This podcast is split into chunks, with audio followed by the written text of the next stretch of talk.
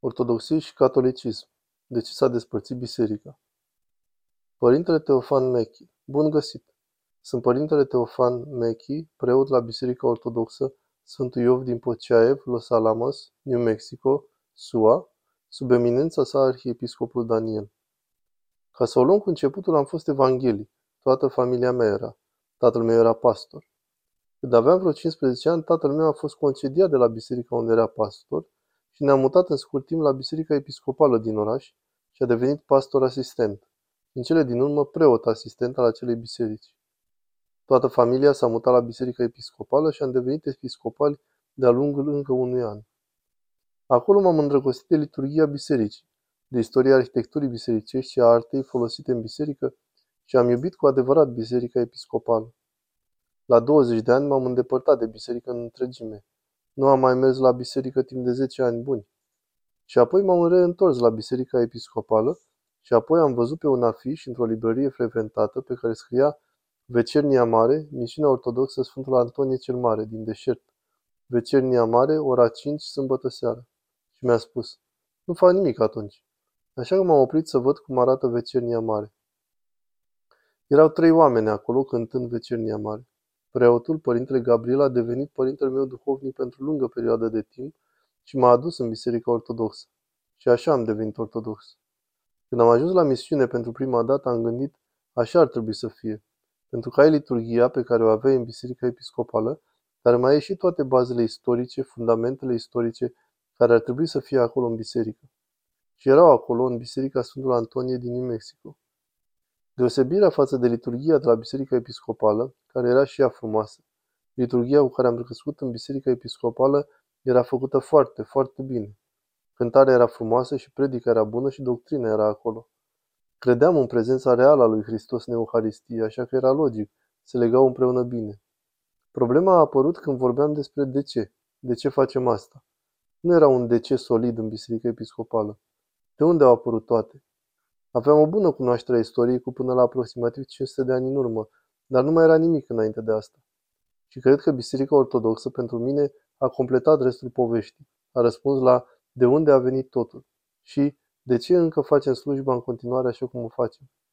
S-ar putea ca imnurile noastre ortodoxe să nu fie la fel de atrăgătoare ca cele evanghelice, dar sunt solide și pline de doctrina bisericii și cred că acolo se află bogăția bisericii, în operele de artă a bisericii, atât în imnografia cât și în iconografia bisericii.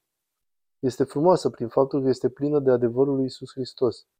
Așa că Biserica Ortodoxă este biserica originală. Dacă cauți biserica istorică, sunt doar două alegeri de făcut. O poți alege pe cea romano-catolică sau poți alege pe cea ortodoxă. Nu există o alta care să poată pretinde că se trage de la început. Da, Biserica Episcopală are succesiune apostolică prin unii dintre preoții săi, prin Biserica Romano-Catolică. Dar există un început pentru Biserica Anglicană, un început pentru Biserica Episcopală și nu sunt Sfinții Apostoli de la Rusalii. Atât Biserica Ortodoxă cât și Biserica Catolică pretind ca primii lor episcopi pe Sfinții Apostoli.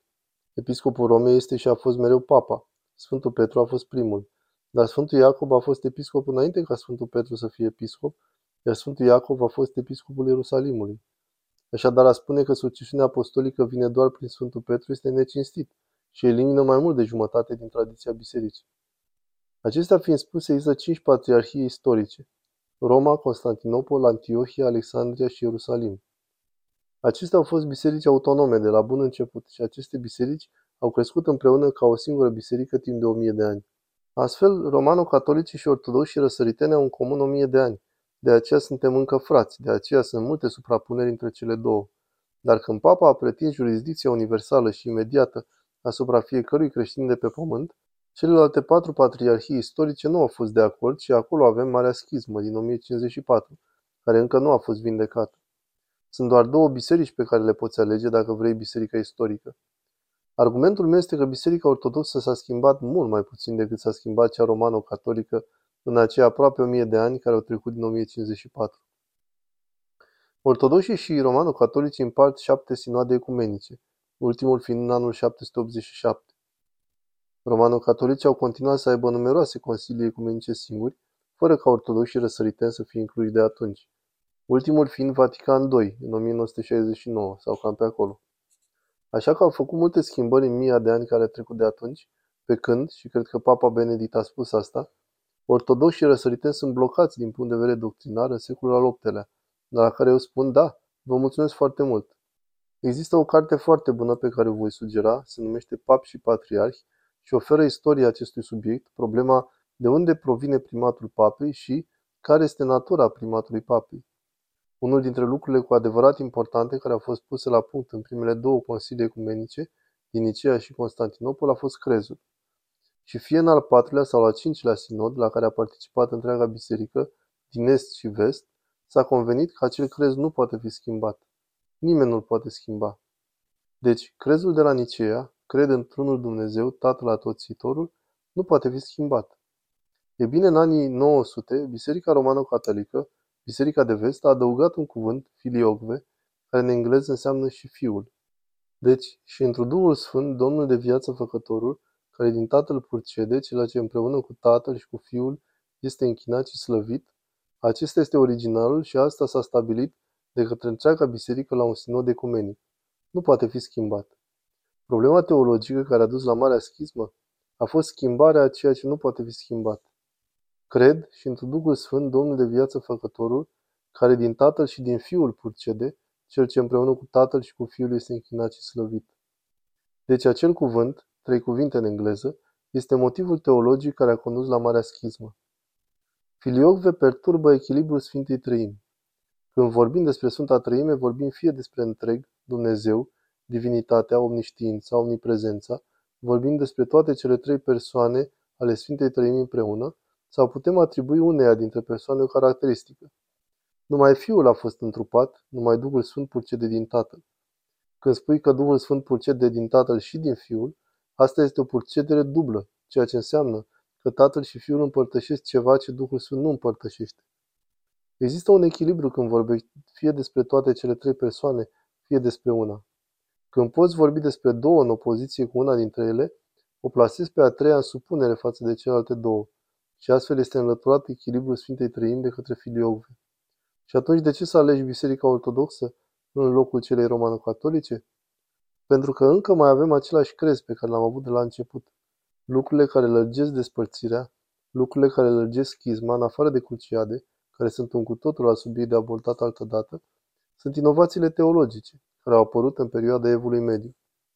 Inovațiile romano-catolice din perioada medievală includ purgatoriul, includ concepția imaculată, includ stigmatele și rugăciunea cu rozariul și astfel de lucruri.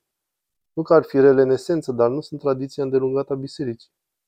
Imaculata Concepție este foarte importantă și se referă la una dintre marile diferențe dintre Biserica Ortodoxă și cea romano-catolică, și anume ideea noastră privind păcatul originar. Imaculata Concepție nu se referă la zămislirea lui Isus Hristos, ci este despre zămislirea Fecioarei Maria din mama sa Ana. Imaculata Concepție spune că Fecioara Maria s-a născut fără păcatul originar și asta a făcut posibil ca ea să-L conceapă pe Hristos. Biserica Romano-Catolică și Biserica Ortodoxă văd păcatul original diferit. Părintele Bisericii Tertulian spune că fiecare ființă umană se naște cu păcatul lui Adam, fiind vinovat de păcatul lui Adam, ca și cum ar fi dintr-o bucată, că fiecare persoană când se naște îi se dă puțin din vina lui Adam și de aceea este atât de important într-o tradiție de credință romano-catolică să ai copilul botezat, mai ales dacă există pericolul ca acel copil să moară. Trebuie să fie botezat astfel încât acel pic de vinovăție să poată fi spălat. Ortodoxii privesc păcatul original foarte diferit de ideea asta. Fiecare persoană se naște cu tendința spre păcat. Acesta este în esență o infecție, care nu s-a prezentat încă, așa că atunci când se naște un copil, se naște nevinovat de orice vinovăție personală.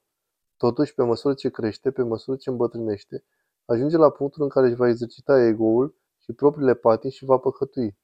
Dar ca și copil se naște fără păcat. Copiii se nasc fără vină personală, așa că botezul, deși încercăm să botezăm copilul cât mai aproape de 40 de zile și vom boteza copilul într-o situație de urgență mai devreme de atât, un copil care moare înainte de botez nu e destinat iadului, nu are o vină proprie.